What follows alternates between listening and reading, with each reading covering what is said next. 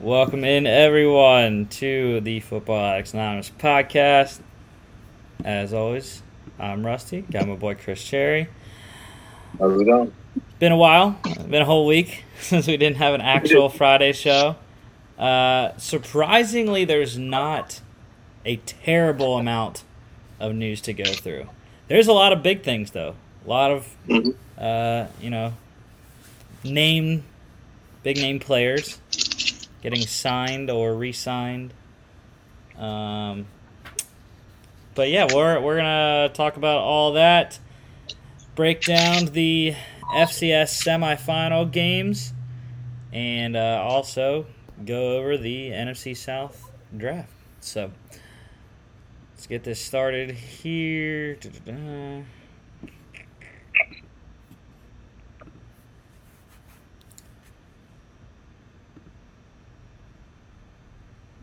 So I was not able to watch these games.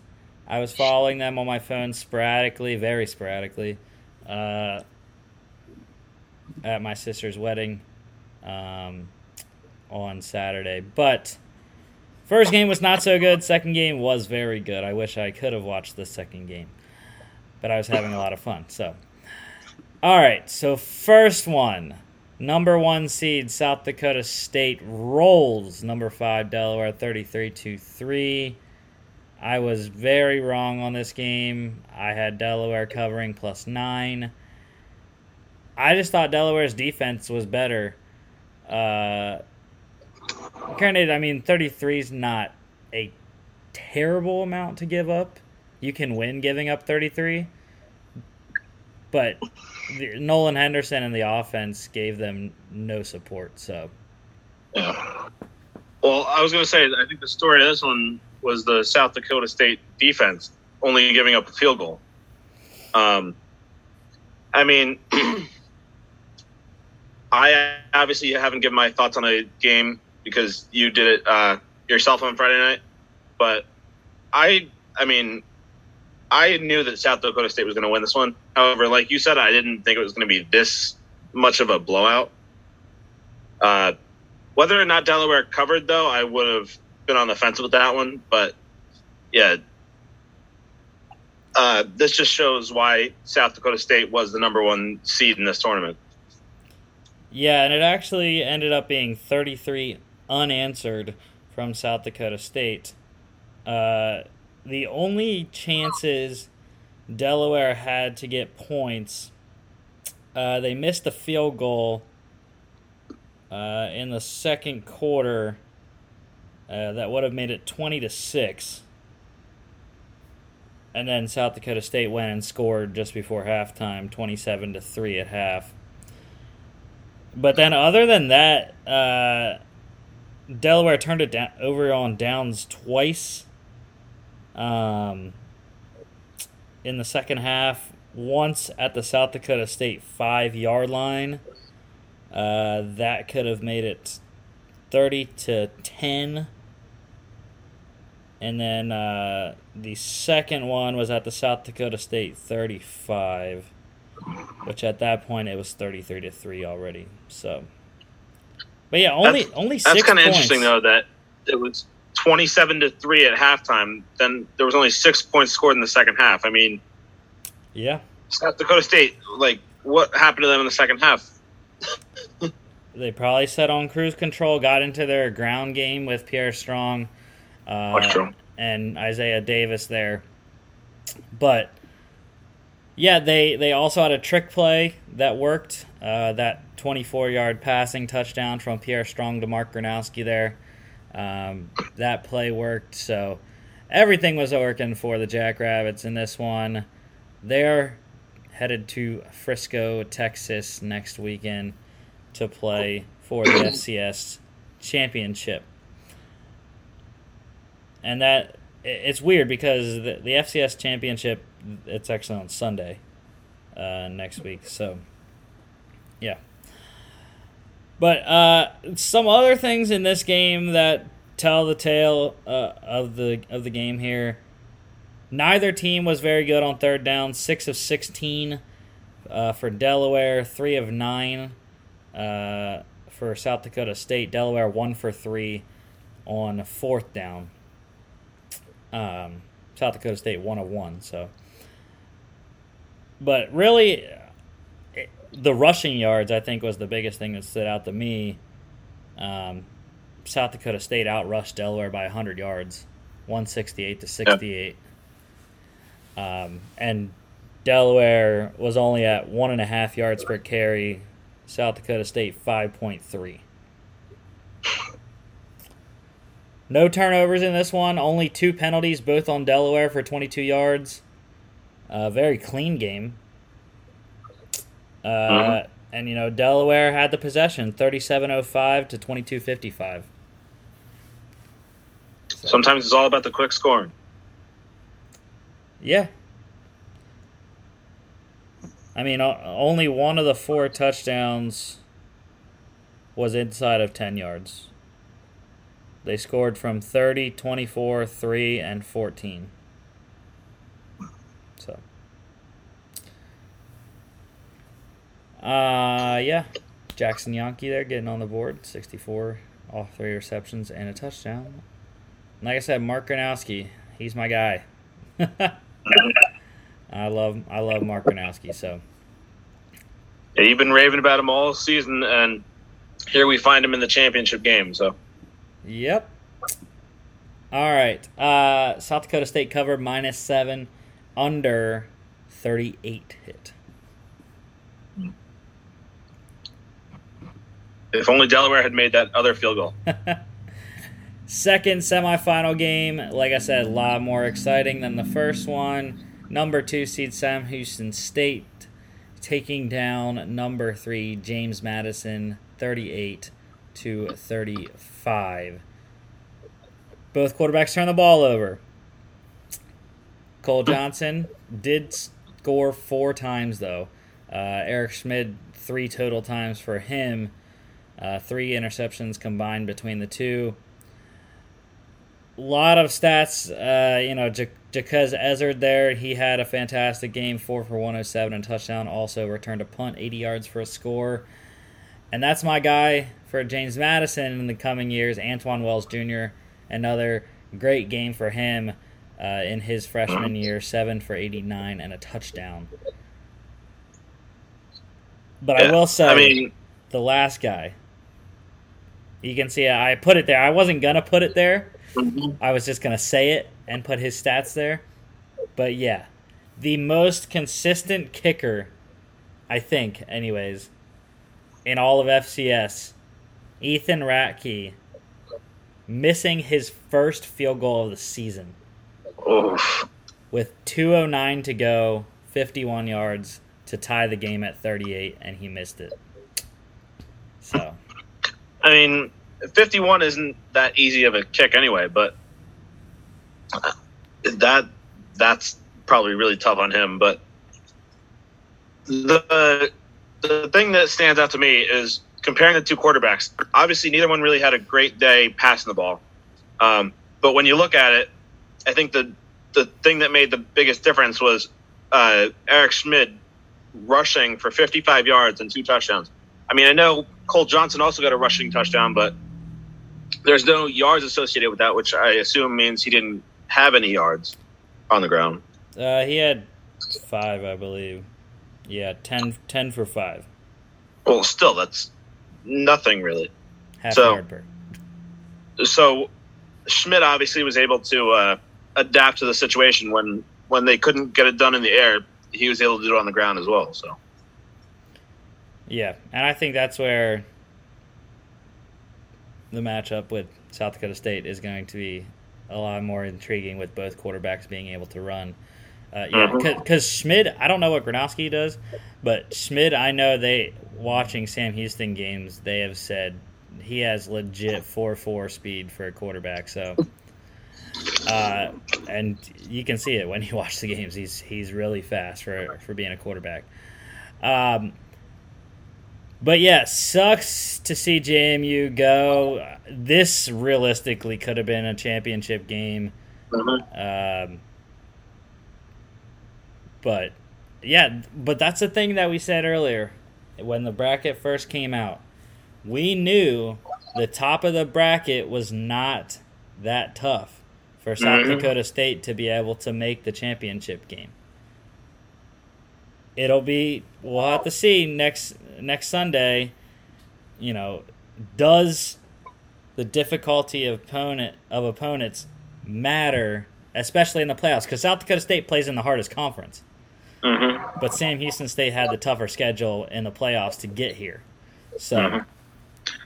Yeah, I, I was thinking that. I mean, uh, obviously, Sam Houston State, like you said, they've had the tougher schedule, but South Dakota State, I mean, yeah, they've had probably the easiest schedule out of anybody in the tournament. So it all it all depends on if they if they took these games for granted or not. Because if they kind of were like, whatever, we're going to make it to the championship and kind of just looked ahead to the championship and ignored these teams and didn't really prepare, then I think they're in for a rude awakening uh, on Sunday. But uh, yeah, I don't know. I mean, I know we'll have the preview on Friday, but just looking at this, the matchup, I don't know. I think that the game that we're looking at on the screen right now might be the best game of the tournament. I don't know if the championship will be as good. yeah, I don't know. Sam Houston State, North Dakota State was also very good as well. um, Sam Houston State now is 16 and 0 all time at home in the playoffs. K.C. Keeler, their head coach, now 30 and 0 at home in the playoffs in his head coaching career. So just crazy that Wait, is the is the championship game at a neutral site or is it Yeah. in Sam Houston? Nope, it's at a neutral site, Frisco, Texas. Alright. But it'll be, I would assume it's going to be, the crowd will probably lean more towards Sam Houston if they're not just selling tickets to each school. Yeah. If they're letting public tickets get sold, then I can see a lot more Sam Houston fans there because Sam Houston is in Texas. hmm So. All right, uh, Zyon McCollum, the interception for the Bearcats, Kelvin Azanama, and Greg Ross, the picks for the Dukes. And it was funny, I was actually with a JMU alum at my sister's wedding, and uh, I kept giving him updates on the game. and then uh, later on, he's like, when I told him they lost, he was shocked. But then, like later on in the night, he's like, "So that, did they actually lose, or were you just joking?" I was like, "No, they actually lost. like, Ratke missed a field goal late." but uh, yeah, good, good. Uh, like I said, JMU, they're gonna be there in the fall as well. So. The only thing, like I said, they're gonna have to figure out who their quarterback is. Cole Johnson, fifth year senior, he's gonna graduate. So, um, that's the thing, though. Like, I actually don't know if he's going to graduate because, you know, everyone has their extra year that they can come Mhm. back. So he could be a sixth year senior, but I also don't know if what the announcers are announcing at games are the years for the 2020 season or are they years for the 2021 season? I would assume since FCS is playing in the spring here, it is their class that they were going to be if they would have played in 2020 fall season, hmm but that's just what I'm assuming. Yeah, I think it was what they were like this past year. So yeah. Oh. So yeah, maybe maybe Cole Johnson does come back uh, for another year uh, with the extra year of eligibility that the NCAA is granting. Um, but who knows? I, I think if he does, JMU will, I think, easily be probably number two or three in the preseason FCS poll in the fall. Um, so. Mhm. Yeah, Uh, Sam Houston State covered plus one and a half, over 47 easily. 73 in this one. Okay. Here we go. FCS playoff bracket, like I said, next Sunday, 2 p.m. Uh, you know, the, the NCAA has the, the time on their thing already. ESPN doesn't have the game on there on their schedule yet, so uh, I didn't I didn't even know what time it was. So yeah, 2 p.m. on Sunday. Uh, I don't know what I would assume it's going to be on ESPN, um, hmm but I, I don't exactly know yet. ESPN or and- ABC. Something like that. It's one of the rare times where the top two teams actually made it to the finals too. So uh, Yeah. good job with the uh, seeding for that. actually correctly picking the top two teams. Yeah, definitely. All right, NFL news didn't have any NCAA news, but we're gonna start off with your Jets, Chris. They they made they got the first pick signed. They won the lottery. they, want they they get a gold star for signing the first draft pick. Their fifth round safety, uh, Jamien Sherwood out of Auburn, four years, three million eight hundred and thirty four thousand eight hundred and fifty six dollars. Hey, I mean, I I know it's not that big of a deal because it was just the fifth round guy or whatever, but I like this uh, this regime's sense of urgency. Get your players signed, get it underway. I mean, they were one of the few teams that had the rookie mini camp uh, over the weekend anyway, so Yeah, uh, they probably had a lot of chances to do that. I mean, I think they signed majority of their guys now anyway. Uh, I think it's only like Wilson and Vera-Tucker are left or something like that. makes sense. Usually, So- usually high round draft picks take longer. Um, Yeah. but yeah, you know, Mister Irrelevant gets stuff. Why? Why shouldn't? I think there should be something given to the fir- the guy that signs first in the in the rookie class. Why not? because technically that would make him the first official NFL player of the entire class. Yeah, that got drafted anyways. Yeah, Uh, uh, undrafted free agents. It's like freaking, you know, they're already getting signed before Birds the draft's on- even over. It's like ducks on bread. NFL teams just calling. You need about five, five to ten phones when you're an undrafted player to uh, field all the calls. Mhm. All right. Uh, next thing here, the Panthers. We had talked about them interviewing some candidates. I believe in total they interviewed three or four uh, for their assistant GM spot uh, to go with Scott Fitterer there.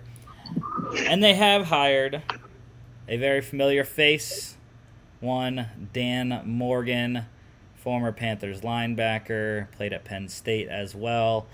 Um, he was the Bills director of player personnel and now is the Panthers assistant GM. Looking forward to him becoming a GM a couple years down the line, most likely.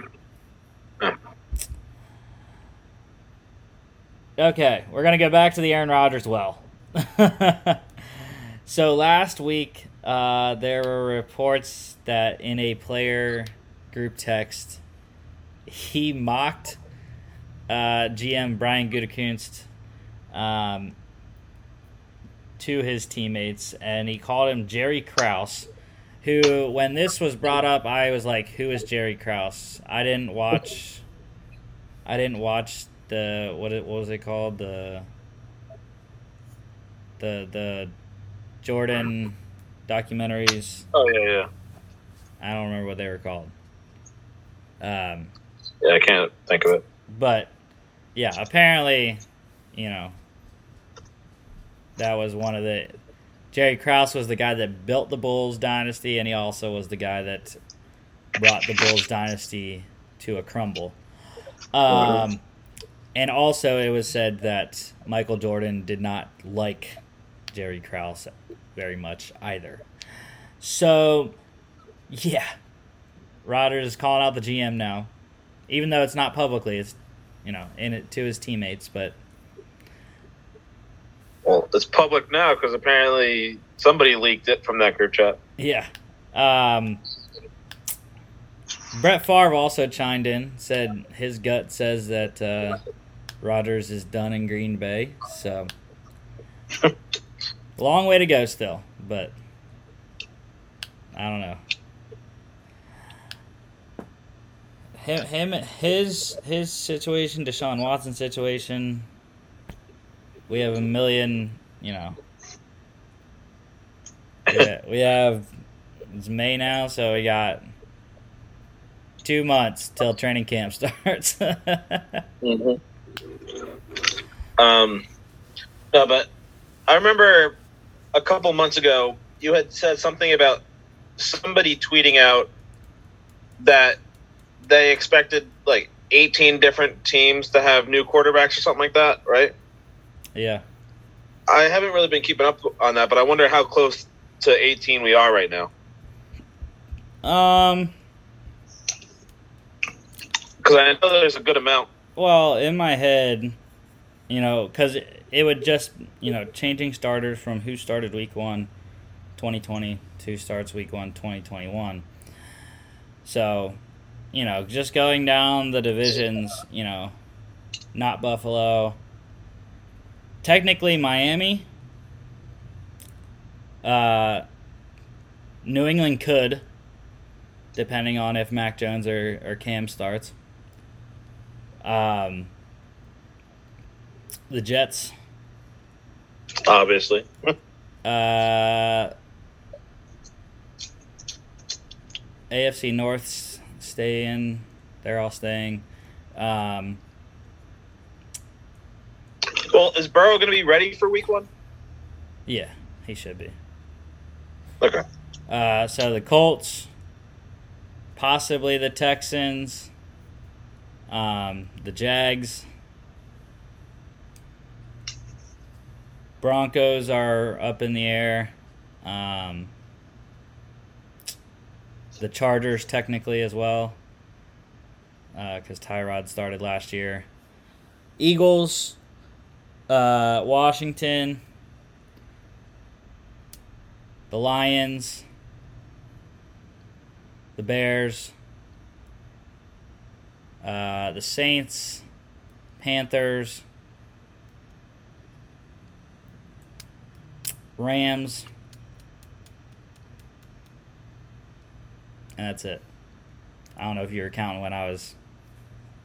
yeah, so I think that I, I was kind. Of, I think that's like twelve or thirteen. So maybe not the number that they thought, unless eighteen wasn't the number. But um, but there's like three or four teams that you don't know. Are yet. up in the air, yeah. Yeah. But that's half the league right there, almost. Yeah. Which is crazy. Yeah, I mean, four of the situations were through trade with the Wentz trade and the Stafford trade. So, uh-huh. um, I mean, actually, six six were through trade.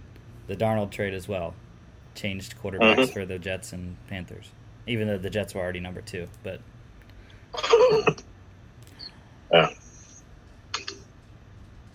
All right. Uh, speaking of quarterbacks, so the Broncos they reworked uh, Teddy Bridgewater's deal when he got traded.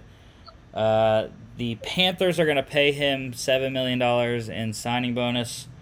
Uh, he gets a four and a quarter million base salary, which three million is fully guaranteed there. It all comes out to a one year, eleven and a half million dollar deal. The Broncos of which are paying four million four hundred thirty seven thousand five hundred dollars they cut off 2022 because originally he was signed for two more years. Uh, so he will become a free agent in 2022. Yeah, I mean that's basically a tryout for him, and obviously, if he performs well, I could see them re-signing him before the deal is up. But um, if I mean, he still has to win the job first. Yeah, if Rodgers isn't traded to Denver. that's true. Yeah. Um, but yeah, we're gonna stick with the Broncos here. So this was an interesting situation that popped up last week. The Broncos' right tackle, uh, Ja'Wuan James, he tore his Achilles, uh, so he's probably going to be done for the year. Uh, the Broncos placed him on the non-football injury list because he was working out away from the team facility. So that caused a stir with the NFLPA because no one knows yet what the Broncos are going to do because Ja'Wuan James originally had $10 million in 2021 and $10 million in 2022 guaranteed. Mm-hmm. But he could potentially lose all 20 of that because he was working out off site and got injured. And when you're doing Ugh. that, it counts as a non football injury. So you go on the NFI instead of IR. If you were working at the team facility and you tore your Achilles, you go on IR. And however much you had guaranteed for injury is still guaranteed. But yeah, his is not guaranteed anymore because he was off site working out. Oof. Which also That- brought that into really question which also brought into question because all the you know there was a lot of teams that were coming out with statements saying that they weren't going to go to uh, non-mandatory workouts uh, you know mini camp otas um, until it's mandatory mini camp in june. Uh, so I don't know if this is going to change guys' opinions and you know make more players show up for non-mandatory stuff because you know if they get hurt, they're still covered. But we'll have to see. Yeah, I mean, uh, but I feel like that was just probably a really freak accident because you don't really hear too many stories of people getting injured, especially to that extent when they're working out. So I don't know Yeah. what, like, do you know exactly what he was doing? No, It just says it was a workout related injury. So yeah, I mean, yeah. So I don't know if it's really going to affect too many people, but uh, yeah, I don't know. I also think it kind of sucks that the NFL can come out and be like, "Well, if you don't work out at our facilities, then you're not going to get paid." Pretty much. Yeah. Uh, If you get injured, obviously, because that's what the, well the NFL came out and said that you know it is in this sec this article this section paragraph sentence of the CBA that you it, your salary is non your it's called paragraph 5 salary is essentially Mhm. what base salary is called in the CBA but your paragraph 5 salary is not guaranteed if you are injured working away from the team facility. That's the gist of what it says. So yeah. It's gonna be a fight uh, and well i think tom brady said something about it too. Uh, i don't remember what he exactly said but I, I pretty sure i remember his name popping up in that conversation. Um, you know Mhm. and I saw someone on Twitter said too, like, well, as the NFLPA, why are you mad about this now when you had however long y'all were negotiating with the NFL over the CBA and this didn't come up then? so it's like, I mean, granted, as we have learned in sport management, you know, every CBA negotiation, each side has X amount of things that they want to get out of that current uh, cycle of negotiations, and so Mhm. okay. Going back to your Jets, Chris. This is on the bad side of your Jets here.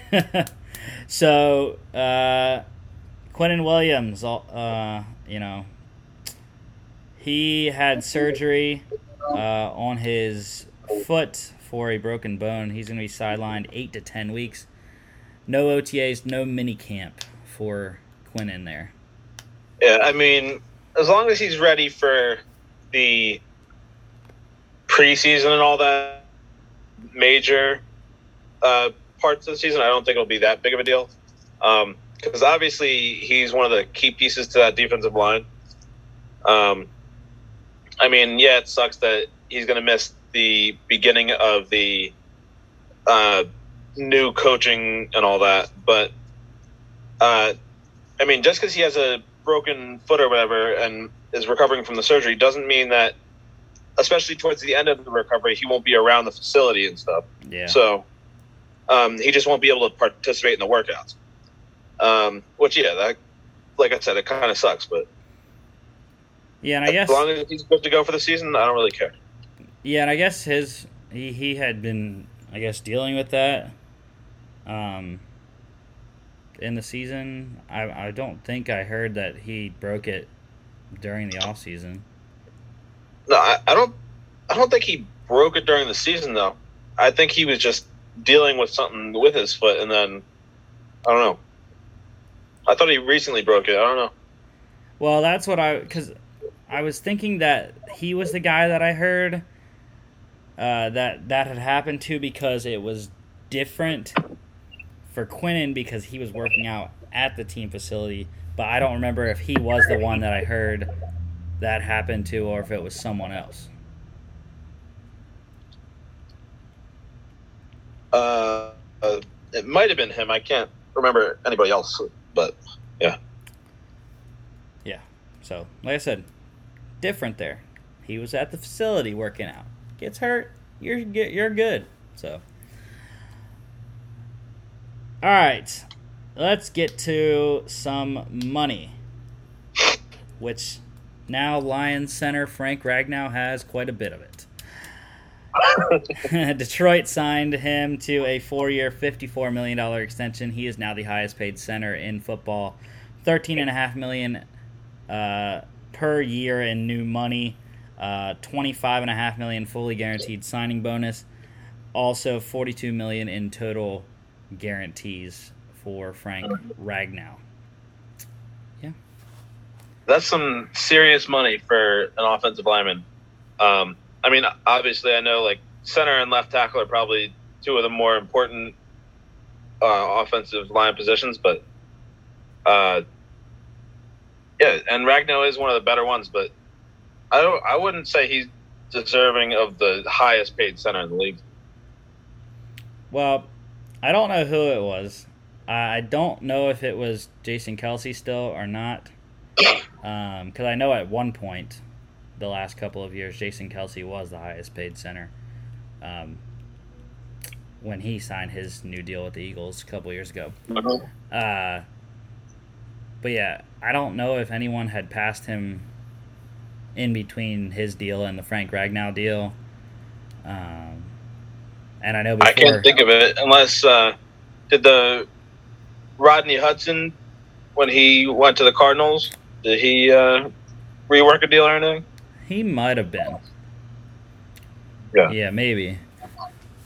I just remember, you know, back when Alex Mack was the highest paid center in football with the Falcons when he signed in free agency from the Browns. Mm-hmm. Now he's in San Francisco. So. All right. Uh, back to the quarterback well here. So this is kind of surprising, uh, but the the Bucs re-signed Blaine Gabbert.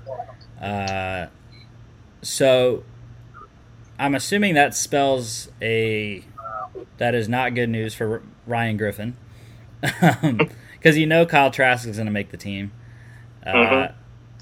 and I would assume Blaine Gabbert is going to make the team. The only thing I could see is they're going to keep Trask as number three, and they're going to have Gabbert versus Griffin for the number two in training camp.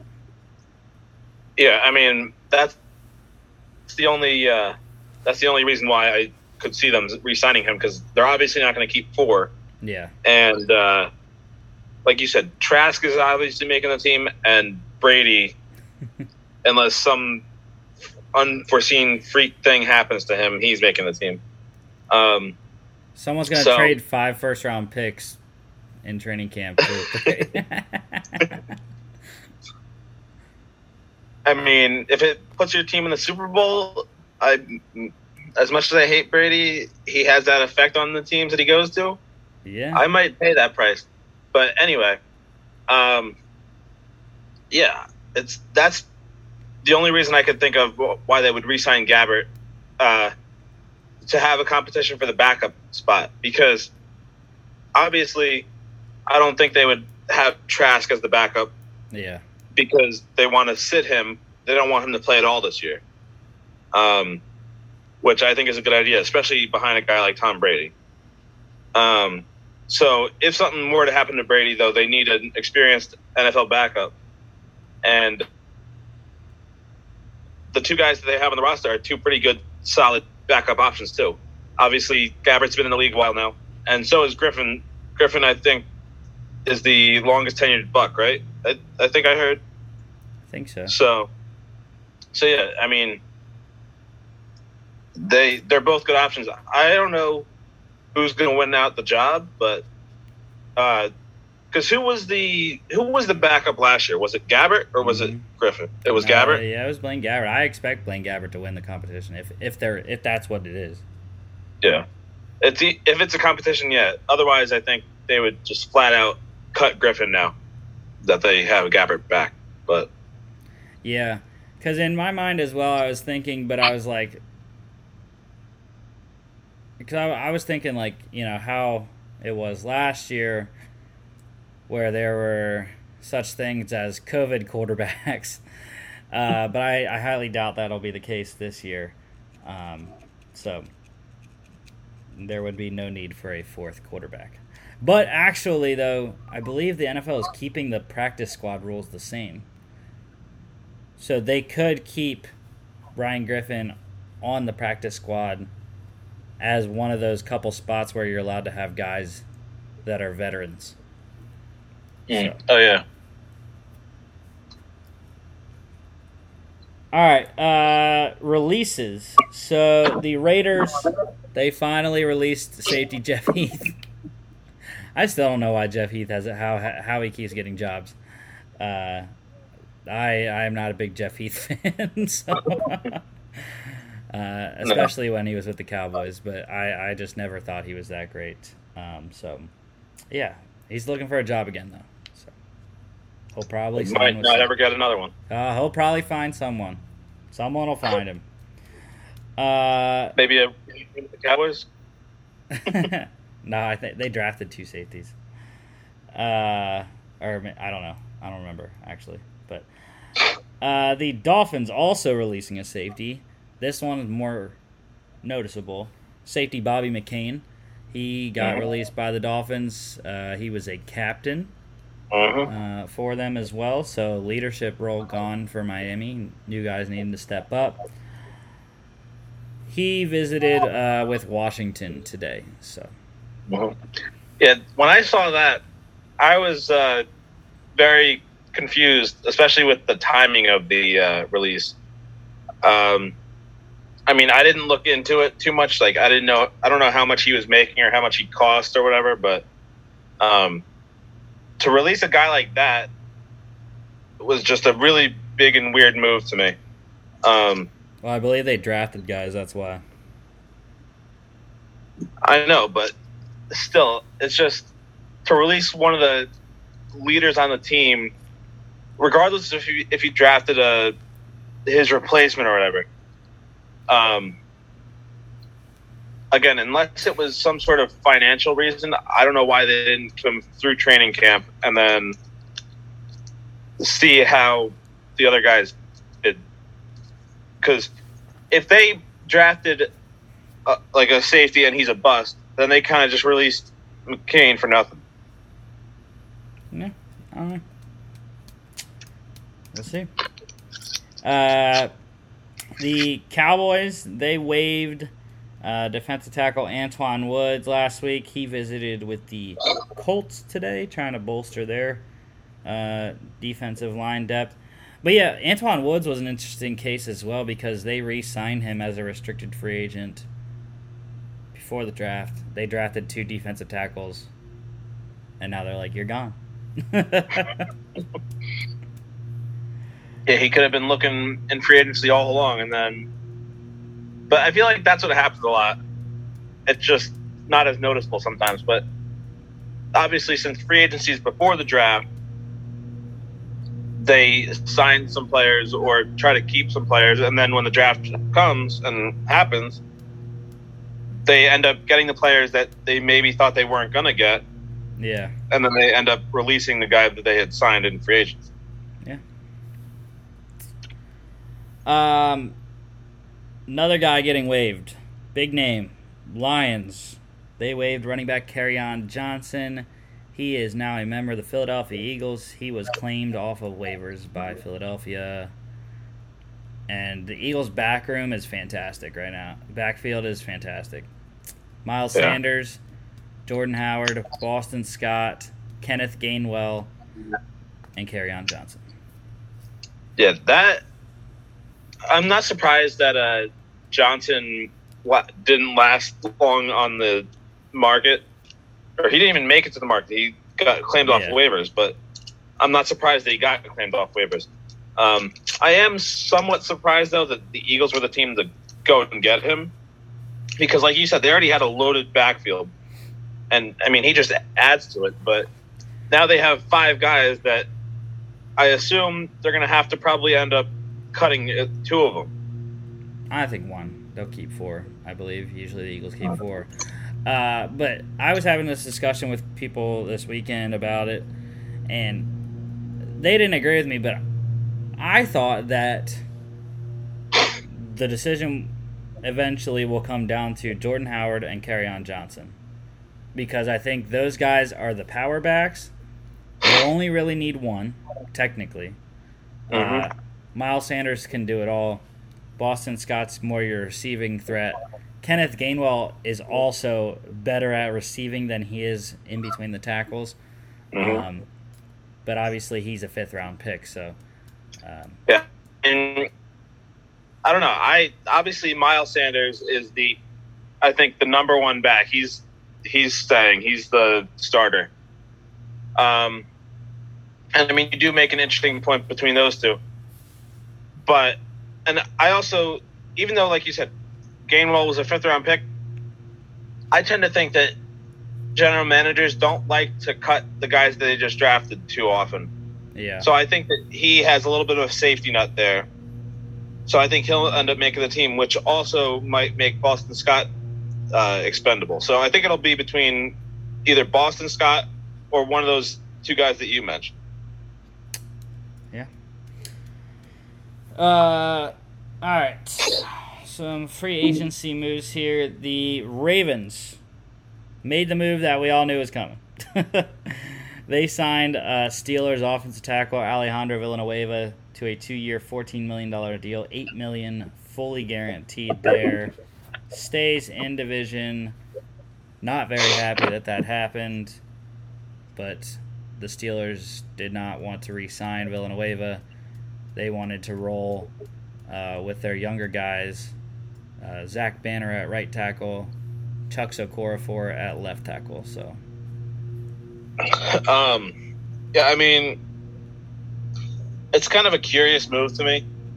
Uh, both that the Steelers didn't want to keep Villanueva, and Away a bit, and also that that uh, the Ravens signed him. Uh, obviously, they did have that hole at left tackle, or not at left tackle, at right tackle. Now that uh, they traded Orlando Brown, but uh, I don't know. I mean, isn't Villanueva is on the older side, isn't he? yeah, he's, uh, I believe, 33.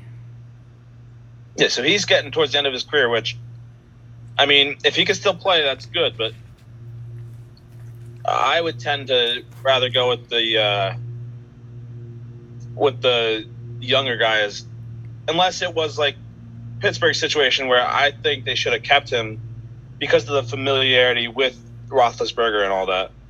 And I mean, Roethlisberger already lost his center, so now he left. He lost his tackle as well. So I don't know.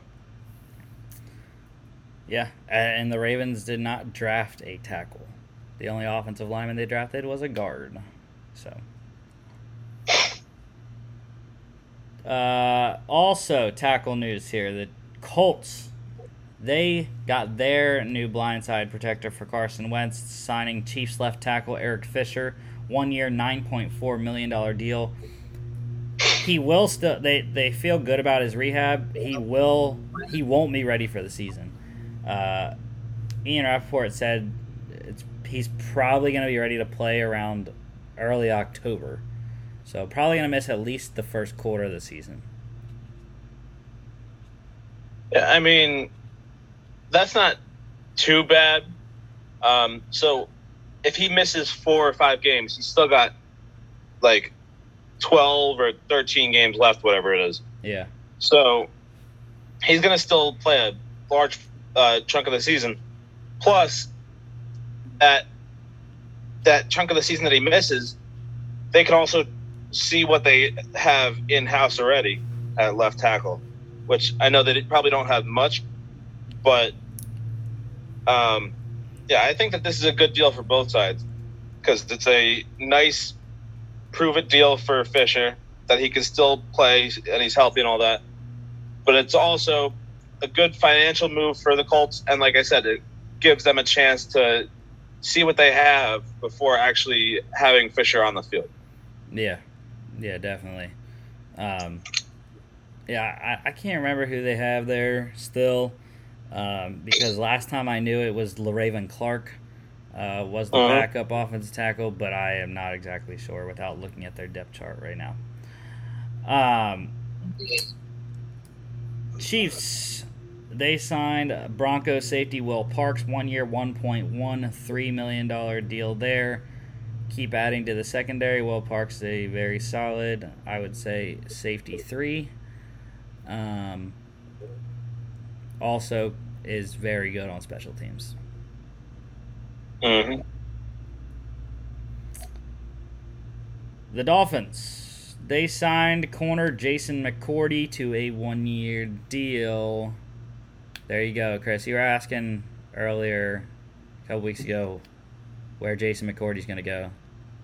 Yeah, I mean, I'm kind of not surprised uh, because now he reunites with his former uh, defensive coordinator there in Miami, uh, and he just follows the path that a few other Patriots players have done over the last couple years. So, uh, yeah, I'm not surprised by the move, but uh, I, I mean, I hadn't heard anything about him or Miami being interested in, in him until I saw that he got signed by them. But yeah, I don't know how much he has left. That's that's my question. Um, the Texans they signed your Jets linebacker Neville Hewitt to a one-year deal. yeah, I mean, the Jets have a much better uh, core of players this year than they did last year, but Neville Hewitt was one of the standouts from the team last year. So I am kind of sad to see him go, but at the same time, I mean, obviously the new regime didn't like what they saw from him. And I mean, obviously Joe Douglas was there last year. So if he really liked him that much, he would have re signed him already. But he, uh, now he's in Houston with a hundred other free agents that they've signed. So I was just gonna say, I'm not surprised. You know, Texans are in on every free agent. yeah, they already re- they already signed a couple other Jets players too. So they're the Jets South apparently.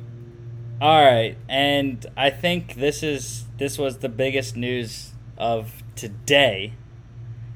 uh-huh. Tim Tebow is back. He hasn't signed officially yet, but is expected to sign with the Jacksonville Jaguars uh, to play as a tight end. He is 33 years uh-huh. old now. Um, and he hasn't played a game in 3,053 days. Mm-hmm. Yeah, I did those calculations before, and that's over eight years. So, yeah, it's just over eight years. Yeah, so. I mean, it's not like he hasn't been active and just sitting on his couch, though. He's he was playing minor league baseball over the last couple of years, and uh, Yeah, I mean, he- yeah, it's kind of it's cool to see him back in the league now. But I'm curious. They say he's coming in as a tight end, but I wonder if he's almost going to take sort of like a Taysom Hill kind of role, that's what and I heard. sometimes line up as the quarterback and other things like that. That's what I heard. That Urban sort of plans to do some of those things with him. It was interesting. There was a um, a prop bet put out on DraftKings Sportsbook uh, for yes or no will Tebow catch a touchdown from Trevor Lawrence in the 2021-2022 season. and it was pretty good odds. It was uh I think plus 1800 or something like that. Mhm. Uh, so $180 Well- on a $10 bet. Is he going to be the starting tight end though? Like, who do they even have a tight end? I can't even think. No, he will not be the starting tight end. they um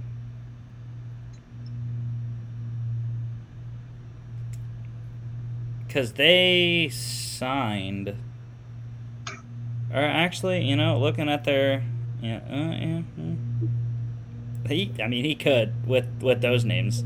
They did draft Luke Farrell out of Ohio State. Um I believe that was in the third round, actually. But Hmm. uh, other tight ends on the roster: Chris Manhertz, who they signed from Carolina, more of an H back there, and James O'Shaughnessy, who they've had for a little bit. Yeah, because I know all throughout the draft process, tight end was one of their biggest needs. I think between, behind obviously quarterback and I think tackle was the second most needed uh, position, but I think tight end was also up there. So, uh, And Urban drafted you- one of his guys from Ohio State. So Yep. but you just you just read off the uh, you just read off the depth chart, and obviously I think the only one that's uh, got any shot. Well, I can't say the only one, but one that has the best shot is the guy that they just drafted from Ohio State. Um, and then obviously O'Shaughnessy, who's been there already. But uh, Tebow has a legit shot of playing a lot of or getting a lot of snaps. yeah, I mean that that also probably includes undrafted free agents. I don't. I don't. They usually don't show many of the undrafteds on the depth charts on ESPN, but uh, yeah. So the the real question is is will Tebowing make a comeback in 2021? with with social media the way it is now, I guarantee you it's going to be a thing again. Especially when he comes out week one and catches a touchdown. I I think that the bigger the bigger and like more interesting prop bet would be is Tebow going to throw a touchdown to Trevor Lawrence this year? that could be interesting. That's probably very long odds, I would assume. um, we're going back to your Jets, Chris. Uh, the Browns they claimed kicker Chase McLaughlin off waivers from the Jets. Uh, so the Jets, you know, who's their kicker now again? Uh, they have, um, I think they still have the guy from Dallas. Um, what's his name? Why can't I think of his name now? Oh, Maher. Yeah, they have him, and they have their guy from last year, Sam Ficken. So I think it's between those two guys right now. I think Chase McLaughlin is better than both of those. So. Apparently they did. from from from what I saw from Chase in Indianapolis when Adam Vinatieri was hurt, as well as he kicked for San Francisco a couple games before Mhm. and was efficient as well. Mhm. Uh, other kicker news here: the Colts they worked out uh, Bears kicker Eddy Piñeiro. Um, wasn't odd to work out. I thought thought Hot Rod um, had solidified himself after last season's performance in his rookie year. Mhm. So I don't know.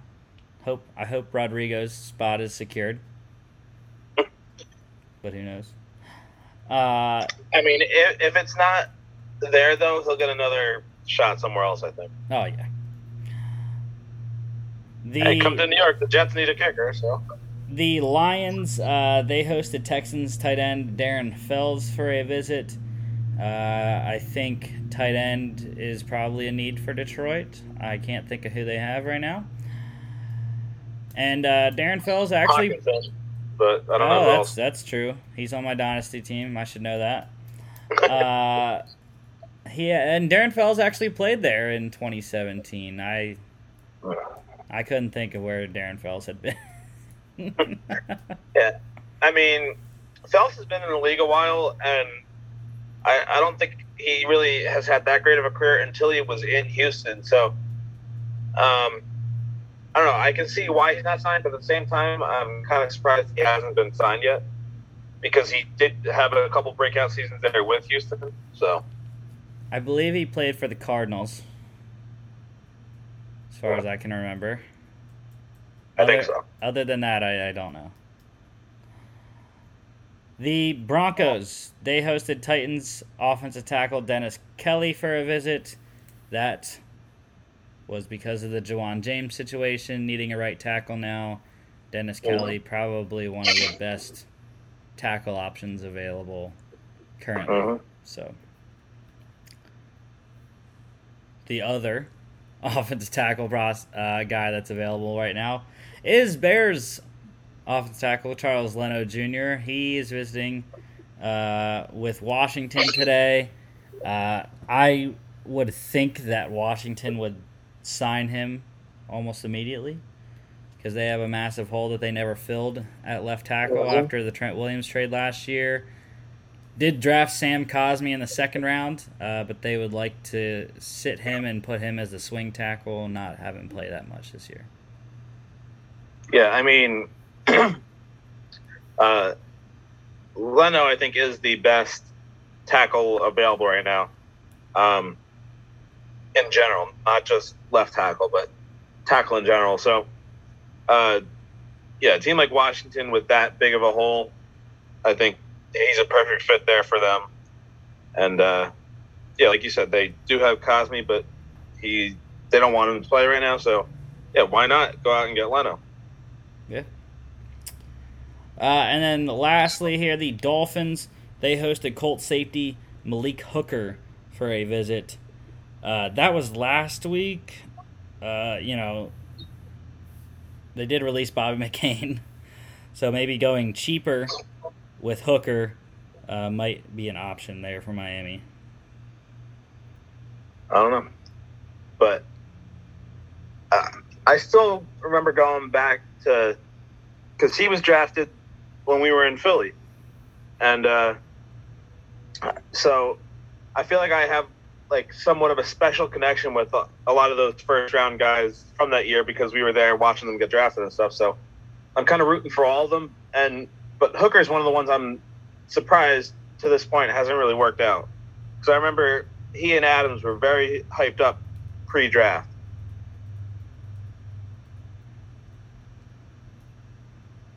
Yeah, yeah, definitely. Uh, never, never worked out in Indianapolis. Uh, all right, that is all I have for news. Did not see anything else on the Twitter feed, so we're gonna roll here, and we're not doing would you rather for the next however many Monday shows that we do the draft recaps because we want to give time uh, to talk about Mm-hmm. each of the four teams' drafts. So, uh, it's kind of funny because I put them in order of pick here by their team, the first round picks. But on my sheet, I have them in reverse order. How we're doing the draft series, we're Yeah. going inverse order of the first round. So I don't know which way we want to go to start talking about them. Uh, what do you think, Chris? I mean, we might as well go based on what it shows up here, just for the sake, sake of consistency here. So I'm gonna get confused looking backwards on my sheet. Cool. So you can go first to talk about the Falcons because you know I'm going to talk about the Panthers. So first.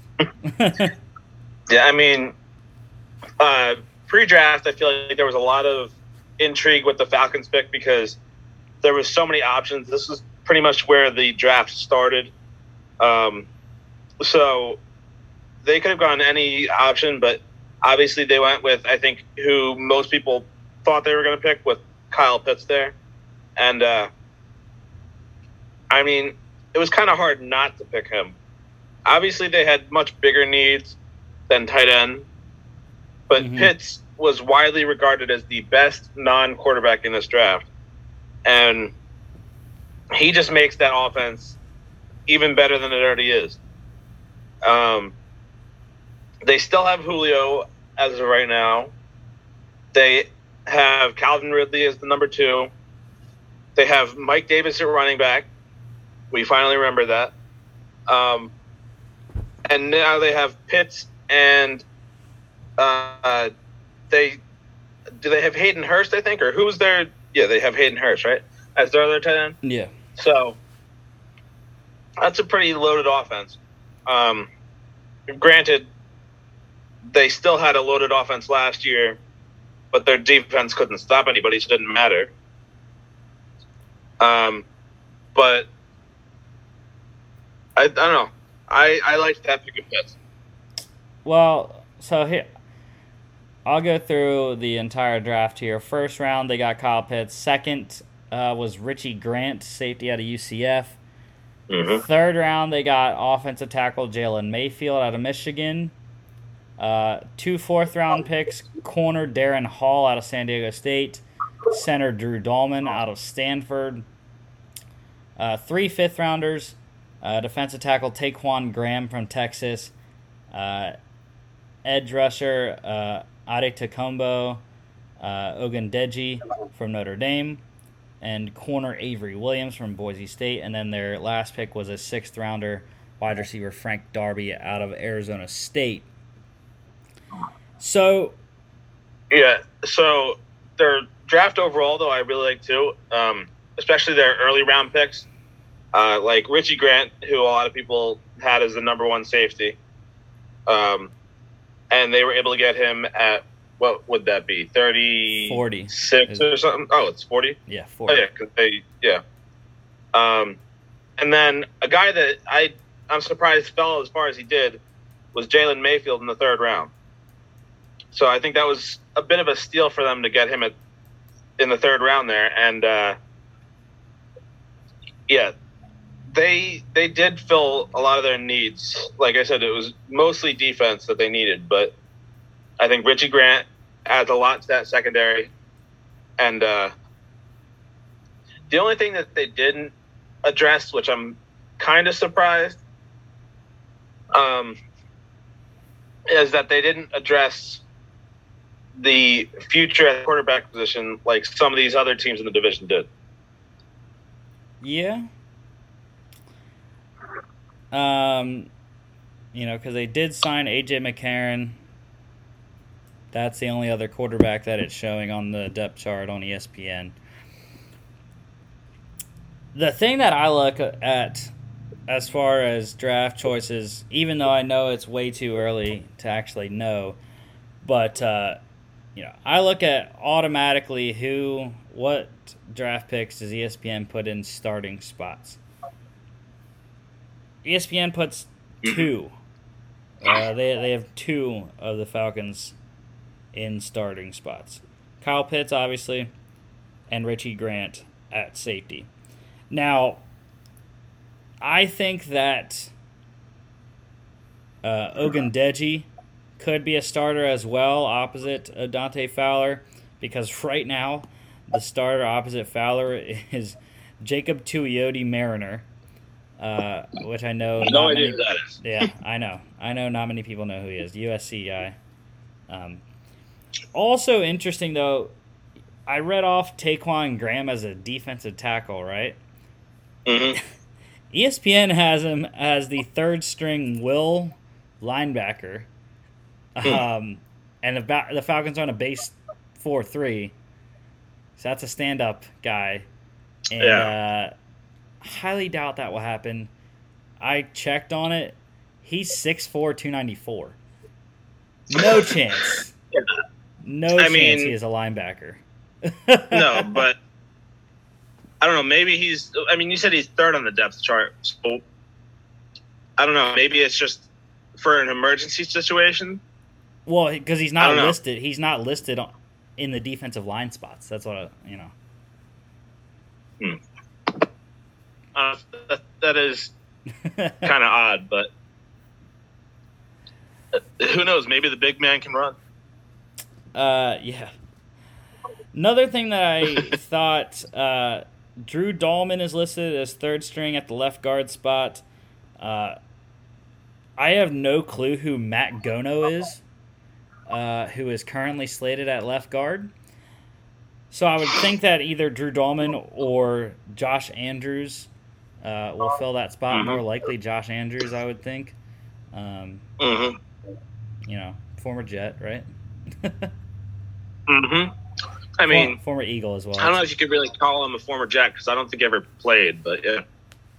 Well, he played for the Eagles, so you know. Uh, but yeah, Jalen Mayfield, he'll be the swing tackle this year, I believe. Uh, they don't really, they didn't really need a tackle because they have Jake Matthews, Kaleb McGary. Um, I think they needed more interior, really only the left guard spot, from what I'm looking at, because Matt Hennessy at center, right guard is Chris Lindstrom, so. I think they were fine Mhm. everywhere except left guard. But uh, yeah, I think the wide receiver depth they didn't really do a good job of getting that. Uh, I thought they should have drafted someone more, you know, earlier than Frank Darby in the sixth.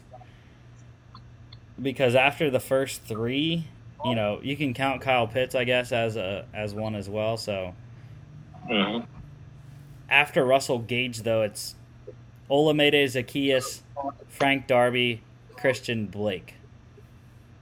Yeah. Those are the next three.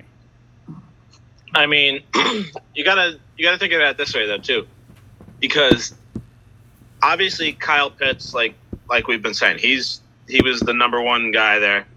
Um, so you had to take him there over the other receivers, and then the second round, again, like I said, their defense last year was bottom of the barrel. It was one of the worst in the league.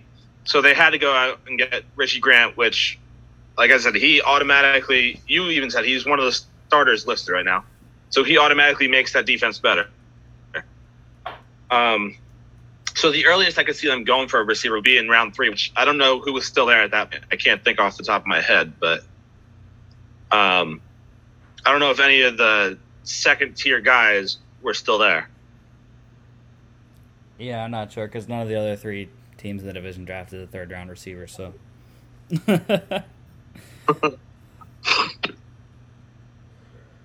But yeah, I mean, all in all, I, I thought it was a pretty good draft. Uh, it kind of tailed off. Uh, I wasn't too high on the the Graham or the Ogundeji or the Darby picks. Uh, Mhm. Darren Hall was iffy for me as well. Uh, I liked Drew Dalman though in the fourth, and I think the best guy, the the guy I like the most, other than you know the top three picks, Avery Williams in the fifth round. He is. I don't know if uh, I'm right or not. I'm probably wrong because that's how it usually goes. But um, I think Avery Williams was the best special teams player in the draft. From what I watched from him at Boise State, I don't know if he's ever going to be a really good defensive player, but his time returning the ball, both punts and kicks, he can block kicks as well. He showed that at Boise State. Um, and he can cover kicks. He he literally can be on every single special teams unit, um, probably except for field goal. I would think. I don't think he's going to Yeah. get in there and block anyone. Um, but yeah, I, I think he is going to be a steal in the fifth round and make the Falcons one of the best special teams units out there. Yeah, I I can uh, see that happening. And uh, they probably won't show his. Uh, uh, I guess I can see his NCAA stats here. Um, uh, I'm trying to trying to see his uh, career returns, but uh, oh, of course it's only going to show his defensive stats.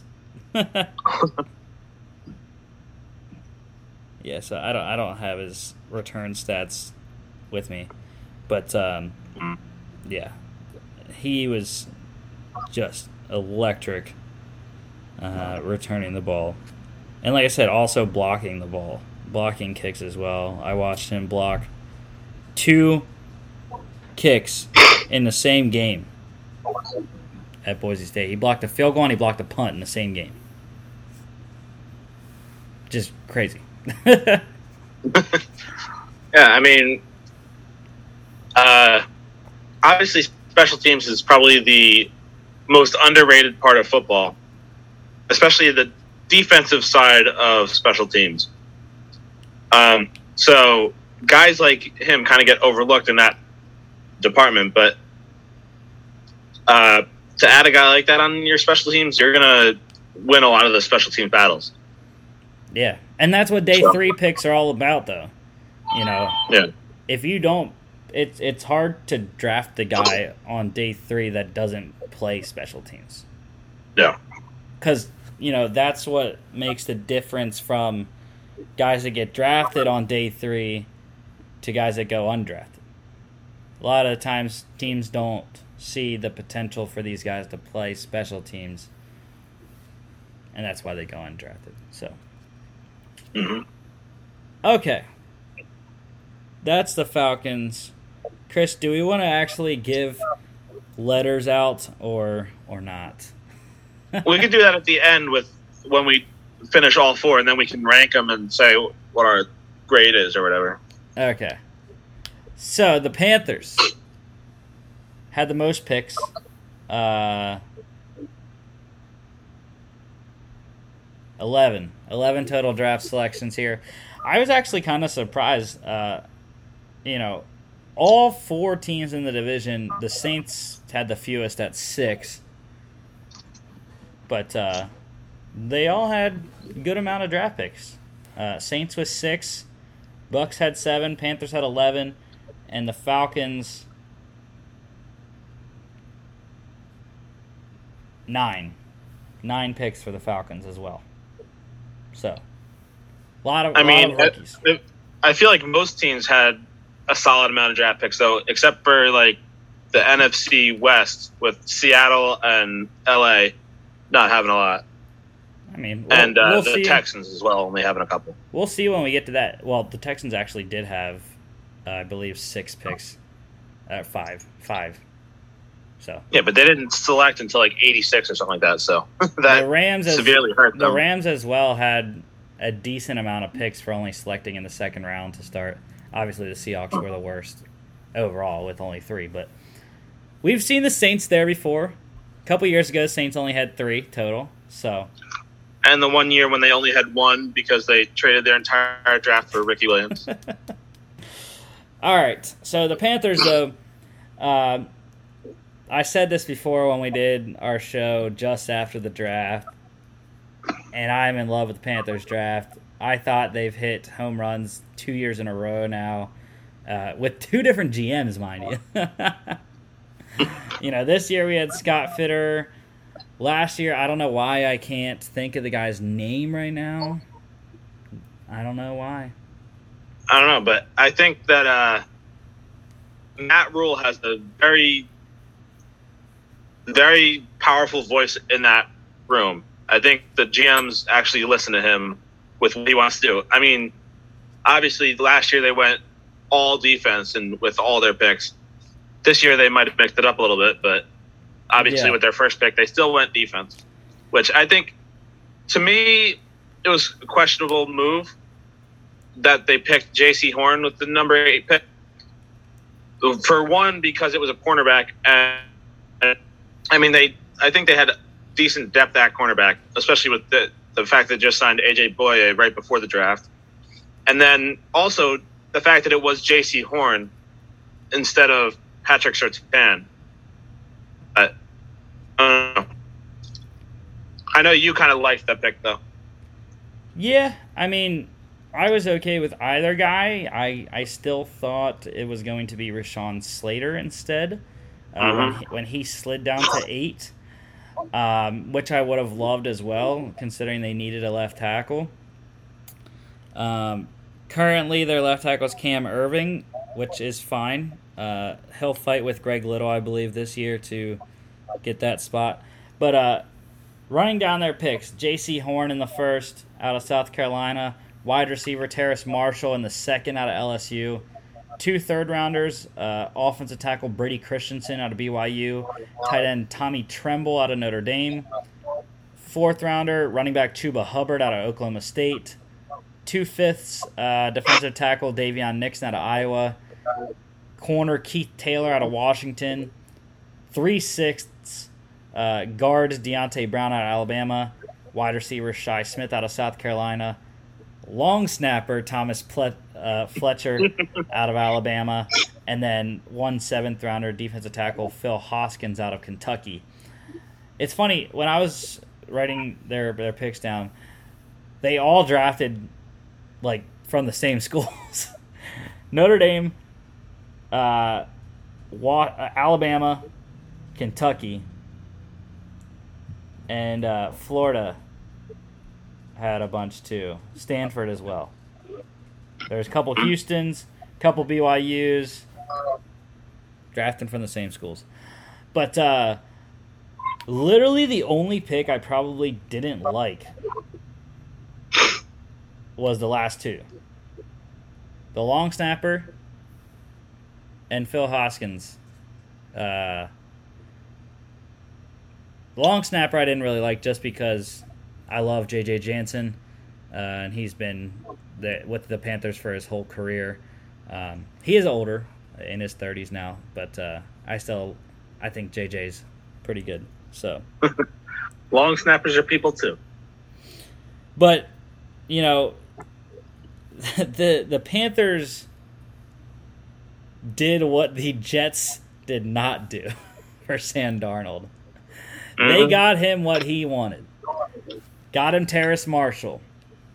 Got him Brady Christensen, who, like I said, is probably not going to start at left tackle this year. I think he'll be the uh, 2022 starter at left tackle, though. Got him Tommy Tremble because they needed a tight end.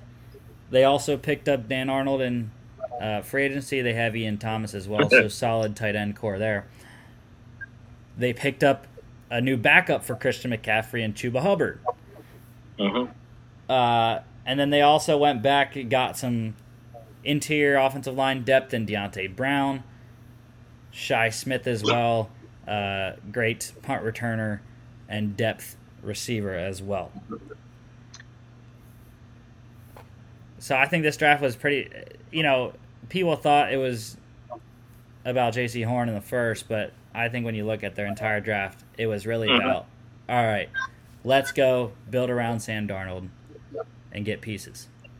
Yeah, they. Uh, I think overall they had a really good draft. Like you said, I don't want to repeat too much of your points, but uh, yeah, they went out and got him another uh, three new weapons: uh, Terrace Marshall, Tommy Tremble, and uh, Chuba Hubbard.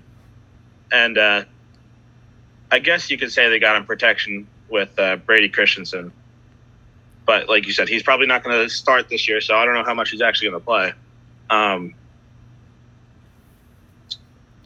but yeah, now we really will see if Darnold was the problem or if Adam Gase was the problem in New York.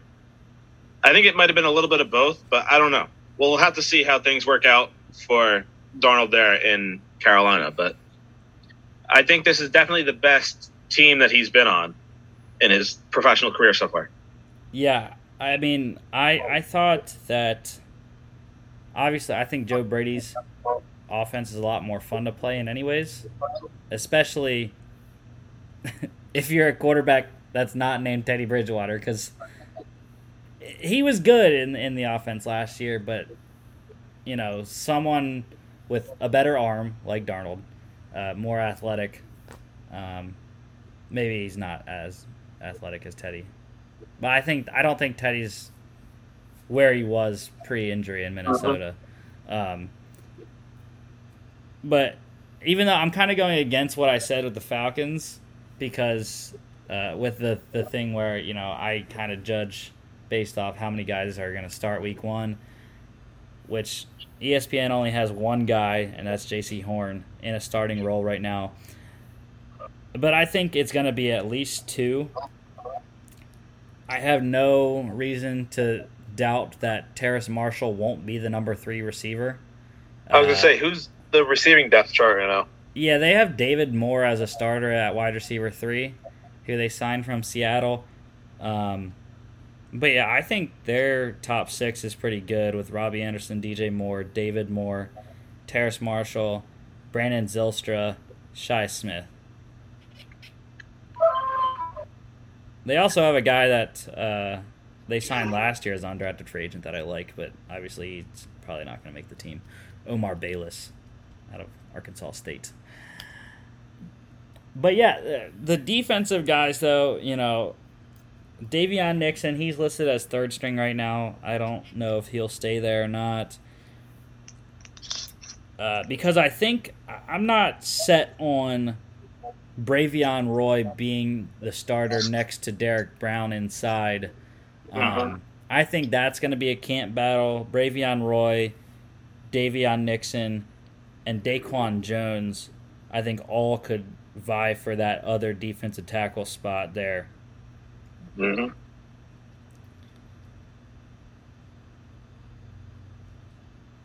And yeah, I, I don't know. Well, another guy, even though he was not drafted, but he was one of their top undrafted free agents, and it's my guy. That's why I'm gonna say uh, include him. Paddy Fisher, linebacker out of Northwestern, thought he was uh-huh. gonna get drafted, went undrafted, but Panthers picked him up he is currently uh, oh. the backup to Denzel Perryman as the middle linebacker. I think he'll make the team. Um, yeah, I love I love Paddy Fisher though. I mean, that's that's pretty solid to get a uh, guy like that as an undrafted free agent. And I, I mean, he's, he's the backup right now, but I think even as a backup, he can make a solid impact on the team. I mean, well, Denzel Perryman has had injuries before, so wouldn't wouldn't surprise me. Uh other guy, the only one that I think I haven't talked about is Keith Taylor out of Washington. Uh, he's probably a sleeper. I mean, the Panthers have done a good job recently of loading up their secondary. Uh, so he's listed as a third stringer right now, uh, behind Rashaan Melvin and Donte Jackson. But you know, Washington is like DBU. I mean, they've produced a hell of a lot of corners in the last couple of years. So I would not be surprised if we see Keith Taylor in, you know, not getting starter reps, but you know, in a meaningful depth role as a in, in a sub package, maybe a nickel or dime set. Yeah. So especially dime. I think nickel. I don't know if he'll get many snaps at nickel. Well, he might early on, um, because AJ Bouye is suspended for I believe the first two. I think so. Uh, Something like that. So he might get nickel nickel reps then, but I think after Bouye comes back, I think he'll slide into more dime sets in the the six DBs, because um, they also have Troy Pride as well, who they drafted last year. Mm-hmm. Okay, that is all the Panthers. Um, gonna slide on down to the Saints, and uh, before you go, i will read them off. First round, edge rusher Payton Turner out of Houston. Uh, second, they got linebacker Pete Werner out of Ohio State. Third round was Paulson Adebo, the corner out of Stanford. Fourth round, quarterback Ian Book out of Notre Dame. Sixth, uh, offensive tackle Landon Young out of Kentucky. And then seventh, wide receiver Kawaan Baker out of South Alabama. Yeah, so for the Saints, I don't know. I was iffy about their draft. Uh, starting with their first rounder, their Payton Turner. Um, I I thought that there was better options on the board at that point, um, even at edge rusher. Um, I would have liked to see them go after a guy like Azeez Ojulari, mm-hmm. um, who slipped into the second round there with the Giants. Um, I did, however, I liked their uh, their second round pick there with Pete Werner. Uh, I mean, Ohio State has had a a good history of producing NFL linebackers. So I was pretty happy with that pick, and I think that he'll work out there. Um, obviously, they're going to have a big hole at linebacker probably after this year with all the uh, contracts ex- expiring. Um, with uh, Demario Davis and uh, I'm blanking on who the other linebackers are right now, but um, yeah, I I think that he's going to make a a pretty good impact, and then also I like their third round pick with Paulson Adebo as well, the corner. Um, I was kind of surprised to see him still sitting there in the third round, that late in the third round, and uh, yeah, they uh, they were able to scoop him up, and I think he'll make I don't know if he's going to be the starter right away. They have Lattimore and uh, can't think of who the second corner is right now. C.J. Gardner Johnson. Oh yes. So I don't know if he'll start right away. Um, maybe he'll be the slot corner. I don't know. Um, but yeah, I I think that he'll eventually turn into something good. Uh, as for their selection of Ian Book, that was probably my biggest issue with their draft. Um, because I mean, obviously, they just lost one of the greatest quarterbacks ever with Drew Brees, but they have Jameis Winston right now, and I guess you could still say they have Taysom Hill, uh, even though I don't really like when Hill plays quarterback. But uh, but yeah, even like we've talked about it before. The experts even said that Ian Book has a ceiling of a backup in the NFL. So I don't know. Maybe the Saints saw something that somebody else didn't, or they think that they can push that ceiling or something. But I just I didn't like that pick at all. Um, I think. Uh, go ahead. What? No, well, I don't know if you're, if you're gonna go and on the onto the next two or? Well those were really the guys i wanted to talk about like just the ones that i've already talked about so. Uh yeah i mean i do think that uh, i like ian book. Uh, he's gritty. Um, he is a winner. Winningest quarterback in notre dame history. Um, but i kind of think that the saints are uh, grooming a guy uh, who they already groomed um, in t- Chase Daniel. Uh, and I mean, you can also count uh, Luke McCown as well. Um, they they've they've groomed quite a bunch of uh, young backup quarterbacks throughout their time in, in Sean Payton's time there. Uh-huh. Uh, but yeah, I do think Ian Book has a shot.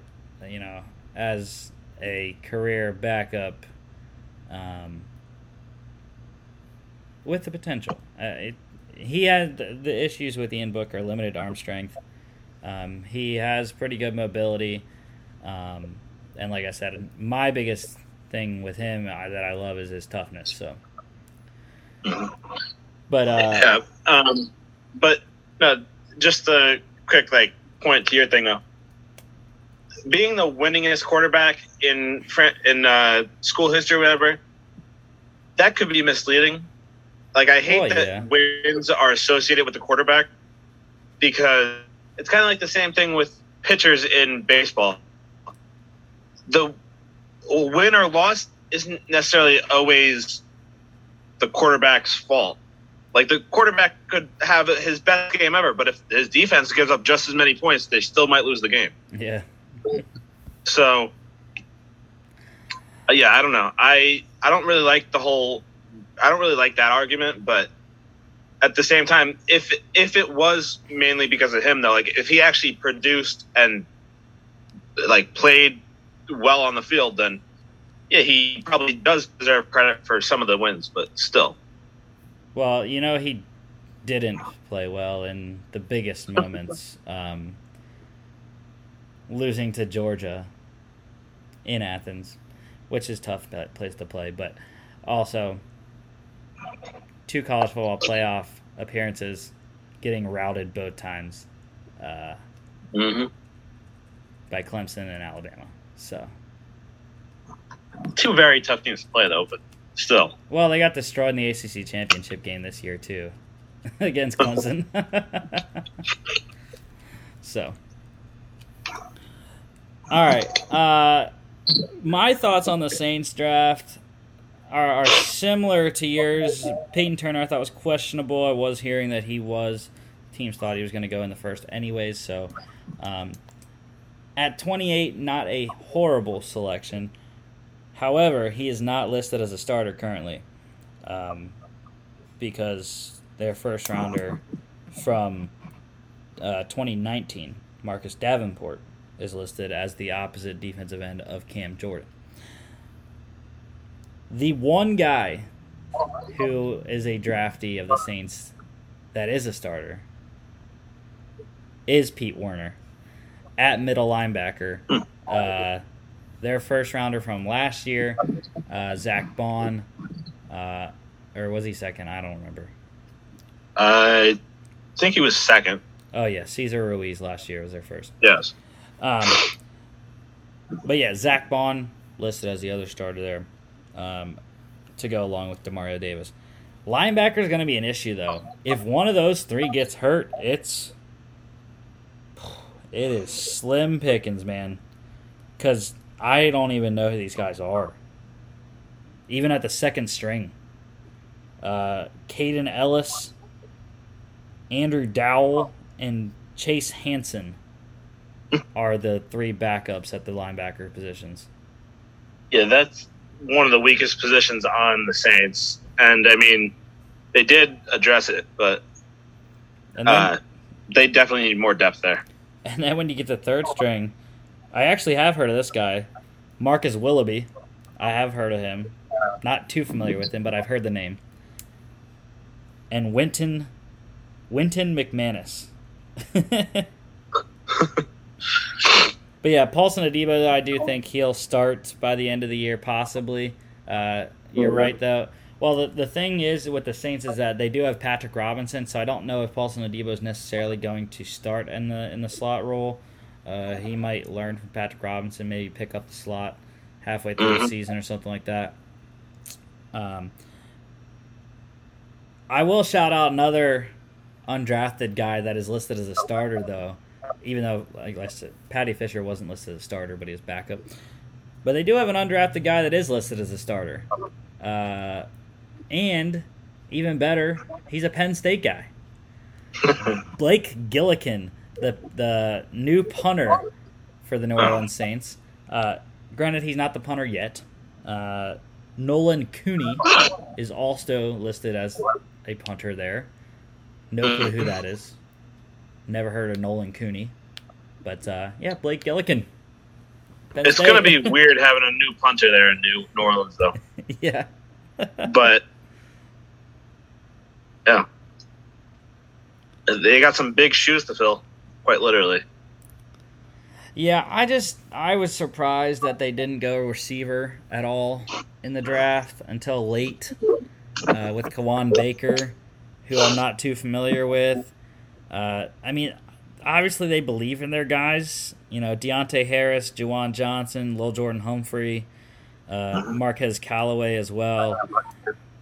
So, Well, this, that was that's kind of like uh, I had that kind of same similar um, argument like I had with the Falcons. Um, I mean, I think that they could have, even maybe should have gone receiver in the first round instead of uh, going for Payton Turner because they had guys like Elijah Moore, who the Jets picked at 34, and uh, they got Terrace Marshall there too. Yeah. Um, they had a couple other guys too that they could have grabbed there at number 28. Um, but yeah, they. Uh, but I I don't blame them for taking uh, uh, Werner though in the second round. And like I said with the with the Falcons as well, I don't know if there was any solid guys there for the Saints in the third round. So I don't know if they could have gotten anybody worth the third round pick there. Well, I know in the second round, Terrace Marshall went right before the Saints. Saints had the 60th pick. The Panthers took him at 59. uh, so they picked Pete Werner instead. But uh, yeah. Well, we'll also have to see how the tight end position shakes out for the Saints this year. First year of Adam Trautman starting, um, former second round pick there, or third. I don't know why I can never remember some of these guys' rounds. Third round. I don't know. I believe he is third any, round, number eighty overall. Know, anything can be better than Jared Cook was last year, though. So. Hey, Jared Cook has been a fantastic player. yeah, over his career, but not last year with the Saints. He dropped a very crucial pass last year against the Buccaneers in the playoffs that ended up in an, into an interception there. I know how it is. Alshon Jeffery did the same in the 2018 playoffs against the Saints. So, yeah, I don't know. The I think the Saints will be very happy in 2022 when Drew Brees is finally off the books and they don't have yeah. a massive cap charge. Uh, you know, even with him not playing in 2021, I forget what the amount is that he's still on the books for, but it is it is a big amount. I'm pretty mm-hmm. sure. So, because I think they lightened it a little bit though with converting the salary and stuff to signing bonus, but I still think it's a big number. I can't remember what yeah, because I mean they have a lot of work to do. Um, I think you know their stars and and Sean Payton can keep them competitive, but if one of the two quarterbacks is not the option is not the guy, uh, obviously they're gonna have to go get that guy next year. Um, but just looking at their depth chart, man, I mean they need a lot of depth uh, defensive line depth is needed. Uh, offense, both lines, offense and defense. A lot of depth needed there, as well as receiver, like I said. But yeah, I, I do not think that. Uh, I don't think the Saints are winning the division. They they might not even finish second depending on how the quarterbacks play. That'll be a tough, tough year. So, all right. I think a lot rides on how uh, Jameis Winston plays. Yeah, definitely. Okay, lastly, let's move on to the defending Super Bowl champs, Tampa Bay Bucs. All right, first round, uh, edge rusher Joe Tryon of out of Washington. Second round, quarterback Kyle Trask out of Florida. Third round, offensive tackle Robert Hainsey out of Notre Dame. Fourth round, uh, wide receiver Jaelon Darden out of North Texas. Fifth round, linebacker KJ Britt out of Auburn. Uh, two seventh rounders, corner Chris Wilcox out of BYU, and linebacker Grant Stewart out of Houston, who was Mr. Irrelevant. Congrats, Grant Stewart. So Joe Tryon, just like Payton Turner was, we kind of shook our heads. Um, at the pick in the first round. Obviously, we said they, they needed uh, to get their eventual replacement for Jason Pierre Paul. So, in that stance, I thought they did well there. I still thought they could have went Kyle Trask in the first round. Um, but they got a steal all the way in the last pick of the second round. Quarterback of the future, possibly. We'll have to see. I believe in Kyle Trask. Uh, offensive line depth with Robert Hainsey there. Um, probably my favorite pick, other than Kyle Trask, though, is Jaelon Darden. Uh, I know they didn't really need receivers, uh, and he might have a tough time making the team, but I think he will make the team ultimately based off his return ability. Um, he is the all-time leading receiver at North Texas, both touchdowns, catches, and receptions. Um, so very good, very good receiver that they got all the way uh, in the fourth round. He is small, 5'9", 174. But um, yeah, I, really liked Jaelon Darden when he was playing at North Texas there. So Yeah, I mean, the Bucs were probably, if not the most, uh, or if not the toughest team to pick for, they were one of the toughest teams to pick for because they have so few holes on their team. It's kind of hard to gauge how good their draft actually was. Obviously, like you had already pointed out, their first round pick was questionable. And like I was just thinking about it as you were making your points. I am kind of surprised that they didn't pick Trask in the first round because don't they still get that fifth year option even at the last pick? yeah, all first rounders. so- Yeah, Yeah, that's what I thought. So, I mean, especially with Trask having to sit for at least this year, possibly longer, I'm surprised they didn't want that extra year to work with him. Um, but they did still end up getting him in the end of the second round, and uh, their their draft overall was kind of tough to gauge because, uh, I mean, I don't know. Do they have any starters? no. That's what I thought. That's what I thought because they literally don't need anybody. Yeah, um, a lot of the guys are listed as primary backups.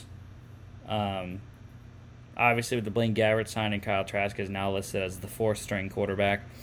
Uh, I was, you know, I said I don't know if Jaelon Darden will make the team, but he actually is listed as the backup to Antonio Brown as a starter at the, you know, starting three wide receivers there. So, um, he's listed in the top six right now. We'll, we'll have to see what that.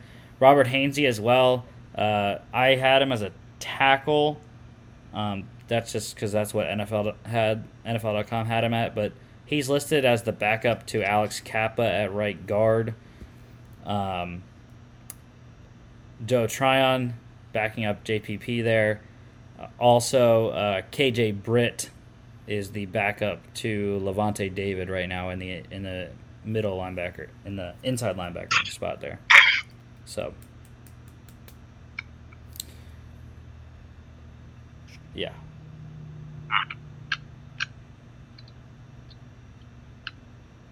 I don't know. Uh, I think yeah, the Bucs. I would probably put them last because really the only guys that I really liked were Kyle Trask and Jaelon Darden. KJ Britt was probably the next guy that I would put on my list there. Yeah, I, I would put them at the bottom as an incomplete because, like we said, they have no starters in the draft class right now. And, and I mean, some of them probably will, and prob- most likely will become starters eventually. But as of right now, they're all backups, so we won't really see much of them. I don't think this year, and we don't really know how much of an impact they'll have in the immediate future. Yeah. So Uh, that's why I think I would have them at the bottom. I think their draft class really hinges on is Kyle Trask the future quarterback or not. Even though he wasn't their first round pick, I, you know. All right. Uh, so next spot is tough. I I would probably go with the Saints at number three. Um, just because first round pick was you know so so. Liked Pete Werner, liked Paulson Adebo. Ian Book so so as well. Yeah, I uh, I agree with that. I think Saints are also number three, uh, but I do think they have some of the better picks though uh, between these four teams, but they don't have like the uh, Complete class. yeah. So I think that's why they're at number three for me right now. Yeah, number two I, is the Falcons. Um, Kyle Pitts, home run. Richie Grant, Jalen Mayfield, loved those three picks. Also liked Drew Dalman. Um, and then Avery Williams as well. Yeah. Again, I agree with you. Falcons are number two. Um, I mean, it, the Pitts kind of just fell in their laps because of the way the draft started. Um, had the trade not happened with the 49ers and the Dolphins, it might have been a little different. I still think Mhm. the Dolphins would have went receiver. So then the Falcons still went, went Pitts, but because of the trade, they had no competition for Pitts. They were able to get him and Richie Grant in the second, like you said. Yeah, they're top three picks with Mayfield in the third. I think that overall, I think they had the best uh, top three picks in this division. But then the back of their draft, I didn't really like. So, yeah. Yeah, and obviously the Panthers number one. Uh, I said that uh, you know from the first time we discussed the draft. I thought they did a very good job. Like I said, the only picks that I didn't really like were the last two Thomas Fletcher and Phil Hoskins. Um, all the other guys, I think their first nine picks will make the roster and have roles.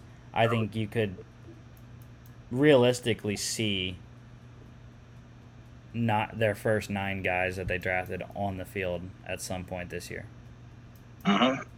Yeah, the uh, you kind of touched on it before when we were talking about them individually, but the Panthers did what the Jets failed to do with Darnold. They actually put players around him and uh, gave him stuff to work with. So uh, they're putting all their eggs in the Sam Darnold basket there, and uh, they're relying on him to take them to the next level. Um, which I'm not saying is a bad thing. I still think he's got potential, but I don't know if Adam Gase might have just ruined him. He there might not be any fixing him. Um, and again, like I said, it's not his fault, but uh, but yeah, I think the Panthers as a whole have uh, the brightest future with this draft class.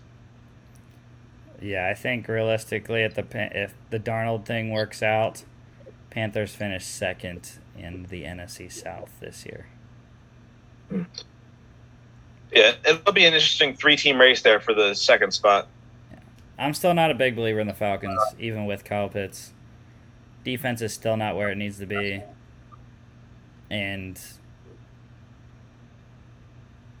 I've never been a big Matt Ryan guy, even when they Yeah. went to the Super Bowl. Um, I don't know. I like my quarterbacks to actually be able to run. Something that Matt Ryan doesn't do very well. um, so, yeah. Um, but just preliminarily here, I'm going Bucs first, Panthers second, Saints third, Falcons last for division. Yeah, I. Uh, again, I think it all depends on the quarterback play for the Saints and for the and for the Panthers, um, because I think both defenses are still top half of the league at the very least, um, maybe even top eight, top quarter of the league. Um, but yeah, it all depends on if Jameis Winston or Sam Darnold, whoever performs better, I think that team will win, or not win, but that team will second place.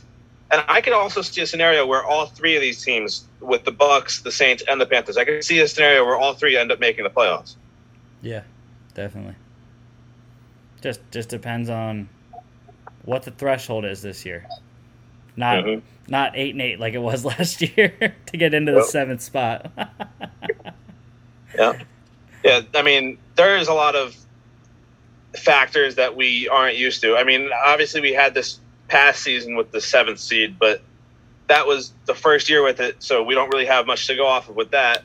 And now that with the added game, there's a lot riding on that last game. yeah, but you know we, we see now, you know, I think last year was a good indicator, conference wise. I I do still think the AFC has more teams that are better than the number of teams that the NFC has. Uh, Mhm. that's why it was eight and eight last year to get into the playoffs between the Cardinals and Bears. So Mhm. Yeah, I think you might need a winning record this year. Yeah, definitely. All right, that is our show for today. Little long. Wait, actually, hold- I let me recheck the statement. You might not need a winning record if you're in the NFC East. Though we got to see those four teams how much they improve. But other than that, you're going to need a winning record. the NFC East. I'm going on record. May 10th. The NFC East winner will have a winning record. It will be the Dallas Cowboys that will win the NFC East. All right.